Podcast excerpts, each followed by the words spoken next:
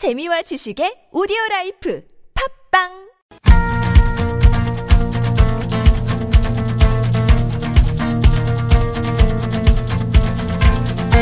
시민의 방송 TBS가 지난 한 주간 주목했던 이슈를 살펴보고 우리 언론 보도의 문제점과 대안을 살펴봅니다. TBS의 창. 최근 미 의회가 대북 전단 금지법을 두고 공청회를 열었는데요. 주로 대북 전단법에 문제점이 지적됐지만 동맹국 정부와 국회의 입법권까지 건드리는 차원이어서 내정 간섭 논란도 이어지고 있는 상황입니다. 최근 일련의 사태를 언론은 어떻게 보도하고 있는지 또 실제 내용은 어떤 것들인지 신미 민주언론 시민연합 사무처장과 함께 이야기 나눠보겠습니다. 어서 오십시오. 네, 안녕하세요. 예. 미국 의회가 현지 시간으로 15일 화상회의 형식으로요. 한국의 네. 대북 전단 금지법 공청회를 열었습니다. 네. 이게 좀 이례적인데요. 네. 이렇게 동맹국의 어떤 내정에 관련 법에 대해서, 예, 과- 네. 개입하는 건가요? 어떤 내용들이 주로 논의가 됐습니까? 네, 이게 저 대북전단 살포를 금지한 이 이게 이제 우리 한국법입니다. 예, 명칭은 남북관계 발전법이죠. 그러니까 예. 지난해 연말 이제 국회를 통과를 한 건데 어 그동안 계속 그 이제 이른바 휴전선이라고 하는 이제 남북 접 경 인근 지역에서 탈북 단체라든지 대북 그의 비판적인 단체들이 예, 이른바 그 삐라라고 불렸던 전단지 살포, 그 다음에 확성기, 를 틀어놓고 어 북한의 정책들을 비판하거나 이런 것들을 계속 해오면서 남북 갈등이 계속 고조가 됐었어요. 그리고 그 해당 지역에 특히 적경 지역에 살고 있는 주민들이 매우 불안을 호소하고 또 이게 물리적 충돌도 벌어지고 이러니까 이에 대해서 어좀 조치를 요구하는 목소리들이 있었고요. 그래서 이런 확성기 금지나 전단지 살포를 하지 말라라는 어 골자의 이제 남북관계 발전법이 통과가 됐는데 이 법이 어 이른바 표현의 자유를 어 위축한다.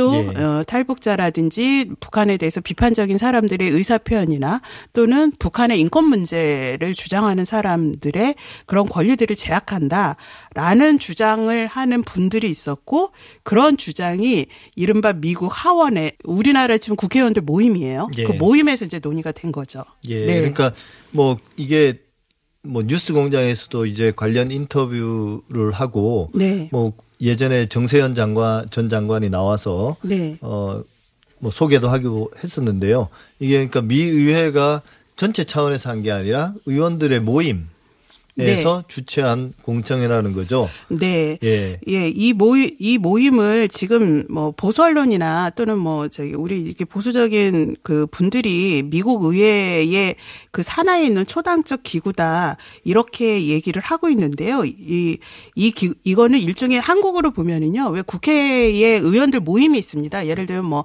부동산 정책을 연구하는 모임, 뭐 공부 모임들이죠. 예, 헌법을 연구하는 모임, 이제 이런 모임인데 이 위원회 같은 경우는 특별하게 인권 문제에 관심을 갖고 이제 수십 년간 이제 인권 문제에 관련한 토론들을 주로 벌여왔던 그런 곳이죠. 예. 네. 그뭐 미국의 의원들이 북한 인권에 관심을 갖고 꾸준히 이제 관련 논의를 이어가겠다는 거 네. 그거를 이제 보여준 건데 문제는 여기서 한국 네. 정부와 국회를 직접적으로 비판하는 이야기들이 많이 나왔다는 거예요. 네, 그렇죠. 애초에 이런 활동을 했던 그 미국 의원의 이름을 따서 톰 렌턴스 인권위원회 이렇게 이제 부르고 있는데 여기에서 이 남북관계 발전법을 갖고 이제 토론을 한다라는 것이 알려졌는데 알려기 전, 전부터 여러 우려가 있었습니다. 사실은 이게 어 다른 나라의 법에 대해서 예. 이게 미국이라는 의회 안에 아무리 토론 모임이라 하더라도 이렇게 이제 개별적으로 들여다보면서 특히 비판적 의견을 내는 것이 적정하냐, 적절하냐 이런 어 비판도 있었고 우려도 있었는데 어 실제로 여기에서 논의가 되면서 이게 막 그 해당 법안에 대한 찬반뿐만이 아니라 지금 한국 정부 특히 문재인 정부의 대북 정책 또는 예. 한반도 정책에 대한 얘기까지 포괄적으로 넓혀지면서 매우 어 비판과 비난의 목소리들이 주로 오갔다라는 게 어 이게 한국 정부로서도 매우 유감이고 한국 국민으로서도 좀 이해하기 힘든 그런 상황이죠. 예. 근데 사실 그 대북 전단 금지법은 어 문재인 정부에서 물론 입법이 되긴 했지만 이명박 박근혜 정부 때도 어, 추진됐던 거고요. 그렇죠. 일관되게 추진이 예, 됐죠. 추진했던 거고 네. 국내에서도 이 법에 대해서는 그러니까 대북 전단을 금지해야 된다는 찬성 여론도 상당한데 네. 왜그 미국 공청회에서 의회 공청회에서는 네. 그 일방적인 이야기들이 계속 나온 건가요? 어. 어, 떤 사람들이 예를 들면 이제 네. 주미 대사관이라든지 혹은 이제 제야의 전문가라든지 이런 분들이 이제 초청돼서 이게 아무리 사, 그 공부 모임에서 주최하는 공청회를 하더라도 적극적으로 좀 의지, 의견을 개진할 필요가 있었을 텐데요. 어떤 네. 사람들이 주로 초대돼서 이야기를 했습니까? 네, 이게 여섯 분이 초청이 됐는데요. 어, 주로 그동안에 이제 반복 의식이 높거나 예. 북한 정책에 매우 좀 비판적인 목소리를 내는 분들이 많았습니다. 그분들이 네 분. 그리고 어 이번 그 한국의 법안의 필요성에 대해서 어 지지하는 입장을 보인 분이 두 분 이렇게 됐는데요. 특히 그 반북적인 목소리를 크게 높인 분들이 반북을 넘어서 대북 적대 의식을 갖고 있다 이럴 정도의 분들인데 수잔 솔티 북한 자유연합 대표 예. 그다음에 미국의 인권 단체를 표방하고는 있긴 한데요. 여기도 상당히 반북적인 목소리를 계속 내온 데입니다. Human Rights Watch 존 시프턴 아시아 국장 그리고 미국 안에서 대표적인 보수 농객으로 꼽히는 고든 창 네, 네. 그리고 어 한국분으로 이인, 이인호 전 주 러시아 대사. 예. 근데 네. 제가 좀 말씀 끊어서 죄송한데 그 미국의 어느 미국의 북한 인권에 관심을 가진 단체들 네. 어, 그걸 대표하는 분들은 사실 북한에 대해서 긍정적인 평가를 하는 분들은 없죠. 사실은 북한 체제를 붕괴시켜야 된다는 입장을 가진 분들이 많은데 네. 네. 주 러시아 대사면 네. 우리나라의 외교관이잖아요. 고위급 외교관인데 네. 뭔가 좀 그런 자리에서는 오히려 어 미국의 의원들이 가지고 있는 그런 오해나 이런 것들을 좀 풀어주는 자리가 됐어야 되는 거 아닌가요? 네.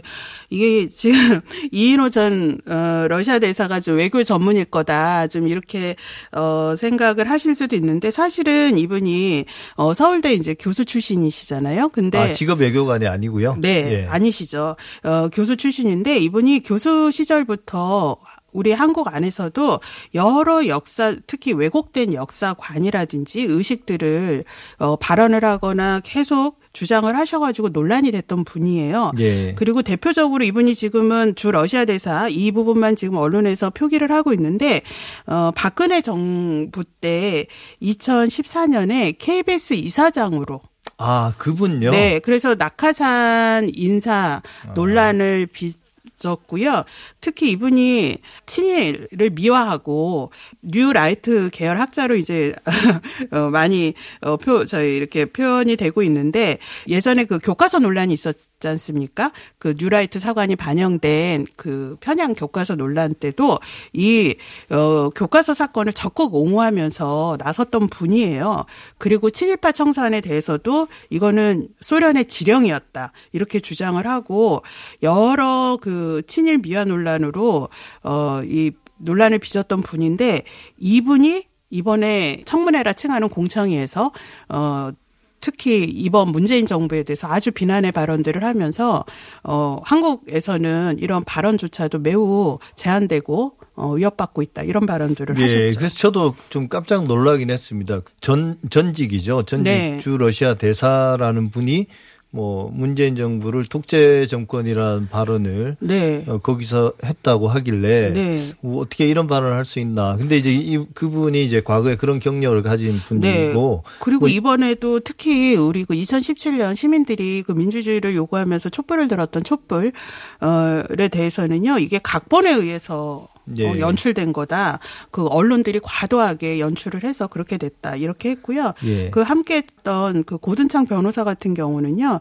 문재인 대통령이 북한의 간첩일 수도 있다. 이렇게 본인의 트위터에 직접 공개적으로 썼던 분이에요. 예. 그런 분이 이번에 문재인 정부의 이제 이 뭐 저희 대북 정책, 한반도 정책도 문제 있다 이런 식으로 어 발언들을 했죠. 예, 사실 이제 그렇게 사후적으로 평가해 보니 이 공청회라는 것이 사실은 네. 어찌 보면 진지하게 그 정책을 검토하고 어떤 상황을 개선하려는 그런 것보다는 일종의 네. 뭐 성토의 장, 이데올로기 공세의 장, 그게 이제 북한이나 현재 했던 문재인 정부에 대한 어떤 그런 공세의 장이 된 것 같은데요. 네. 그렇게 뭐 기획된 것 같기도 하고. 네. 그래서 실제로 뭐 지난 12일 김어준의 뉴스 공장에 정세현 전 네. 통일부 장관 그러니까 지금 현재 민주평통 수석 부의장 이 출연해서 네. 이미 이런 거 충분히 예측을 하셨거든요. 그렇죠. 그 전부터 계속 이거 우려된다라고 어, 지적을 했던 분 중에 한 분이고 이번에 이 공청회가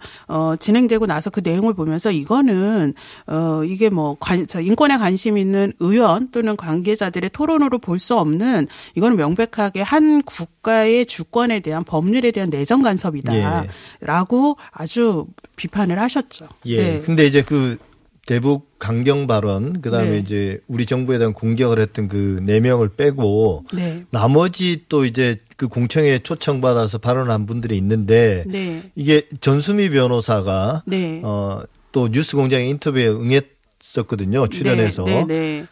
그 그분은 또 어떤 이야기를 하셨습니까? 네, 전수미 변호사 와또 다른 분 한 분이 또 제시카 리라고 하는 예. 미국의 퀸시 연구소 선임 연구원 어 이제 이렇게 두 분 같은 경우는 어 이번에 이 공청회에서 어 예를 들면 지금 북한 인권 관련한 정책이라든지 또는 어 한국의 이번에 이 관련 법안의 세부적인 내용에 대한 토론이라든지 왜 이게 한국에서 어 금지하는 법안이 나왔는지에 대한 경과, 배경 그 다음에 탈북민을 비롯해서 실제로 어, 북한 인권에 대해서 관심 있는 분들이 바라는 요구 사항이라든지 현재 개선에 대한 될거 그리고 한국이나 미국 정부가 한반도의 이런 상황들을 개선하기 위해서 특히 어, 평화적 노력을 위해서 어떤 거를 해야 되냐 이런 논의들은 되지 않고 너무나 일방적인 비난만 이런 것들로 일관했다. 그래서 매우 어, 본질과 좀 다른 내용들이 예. 됐다라고 지적을 했죠. 예, 사실 이 공청회가 이렇게 흘러갔기 때문에 오히려 국내 언론들이 네. 여기에 대해서 크게 보도하지는 않은 것 같아요. 사실 네. 뉴스공장은 이 공청회가 열린다는 소식을 듣고 정세현 전 장관을 통해서 이제 이 공청회에 대한 이야기를 좀 했었고 네. 어, 공청회가 진행된 이후에는 전수미 변호사가 출연해서 그 전후 내용들을 쭉 설명을 했는데요. 다른 네. 언론들은 어떻게 주로 보도를 했나요? 어, 다른 언론들은 사실, 어, 이게 뭐 크게 이렇게 좀 쟁점들을 보도하지는 않았는데요. 예. 이게 이러한 미국이나 또는 다른 나라 국가에서 우리나라의 어떤 주제나 이슈를 갖고, 어, 다룰 경우에는 매우 이걸 정쟁화했던 보도 태도가 이번에도 또 다시 나타났는데, 예. 이제 이 미국 하원, 이 인권위원회에서 처음으로 한국 이슈가 다뤄진다. 이게 너무 부각이 된 거예요. 물론 한국 예. 이슈가 처음이긴 한데 그 처음이다만 방점을 둘 게 아니라 어 왜 이게 다뤄지고 또 어떤 내용이 오갔고 또 공청회에 참여한 인사들의 발언에 무엇이 문제가 있고 또 우리가 앞으로 과제는 뭔지 이렇게 좀 살펴봐야 되는데 사실 이 공청회를 마치 미국 의회에 어, 법률적 권한까지 가진 초당적 기구인 것처럼 매우 부각을 해서 예. 매우 미국 의회가 이거를 심각한 정책적 의제로 바라보고 있는 것 마냥 부풀린 그런 보도는 아주 문제가 심각했다. 이렇게 보이고요. 예. 사실 이 의회가 어, 법률적 권한이 전혀 없어요. 일종의 이제 의원들의 학습 모임인 건데 이것도 정확하게 짚어주지 않았고요. 그 다음에 이번에 여기서 논의되는 배경이나 취지들에 대해서 어, 정책적으로 짚어준 데도 없었어요. 그래서 그거는 매우 아쉬운데 그래도 TBS 그다음에 중앙일보에서도 청문회에 참여했던 그 제시카 리 선임 연구원을 인터뷰를 하고 이렇게 일부 언론에서 그래도 이번 사안에 대한 맥락을 짚어준 것은 다행이라고 생각을 합니다. 예, 사실은 뭐 우리나라 보수 언론의 문제이기도 하겠지만 이런 문제가 있다라면 네. 어, 정부가 공식적으로 이 문제를 거론하면서 문제 삼기는 힘들잖아요. 네. 이게 아무래도 이제 외교 마찰이 있을 수 있으니까. 근데 이럴 경우는 언론이 좀 나서서 네. 혹은 민간 뭐 언론을 포함해서 네. 강하게 좀 비판할 필요가 있지 않느냐. 내정 간섭이라는 그런 차원에서. 네. 근데 그런 문제는 사실 조용한 것 같아요. 네. 대신에 그 재미동포 등 그 미국 내에 있는 78개 단체들이 이번 예. 사안에 대해서 좀 비판 선명을 했습니다. 과연 이게 누구를 위한 인권 청문회였냐.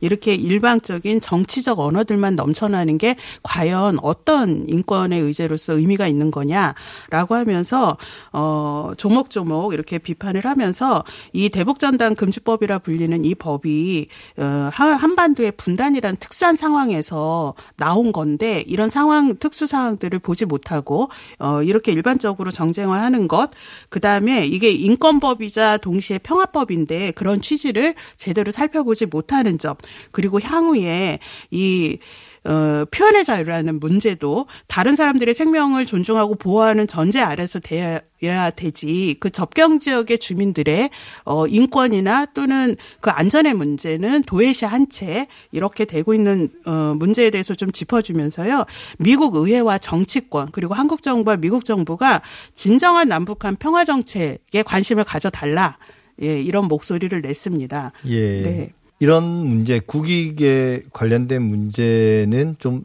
정파적 이익을 조금은 억제했으면 어, 그런 바람이 있습니다. 네. 네. 지금까지 민주언론 시민연합 심의 사무처장이었습니다.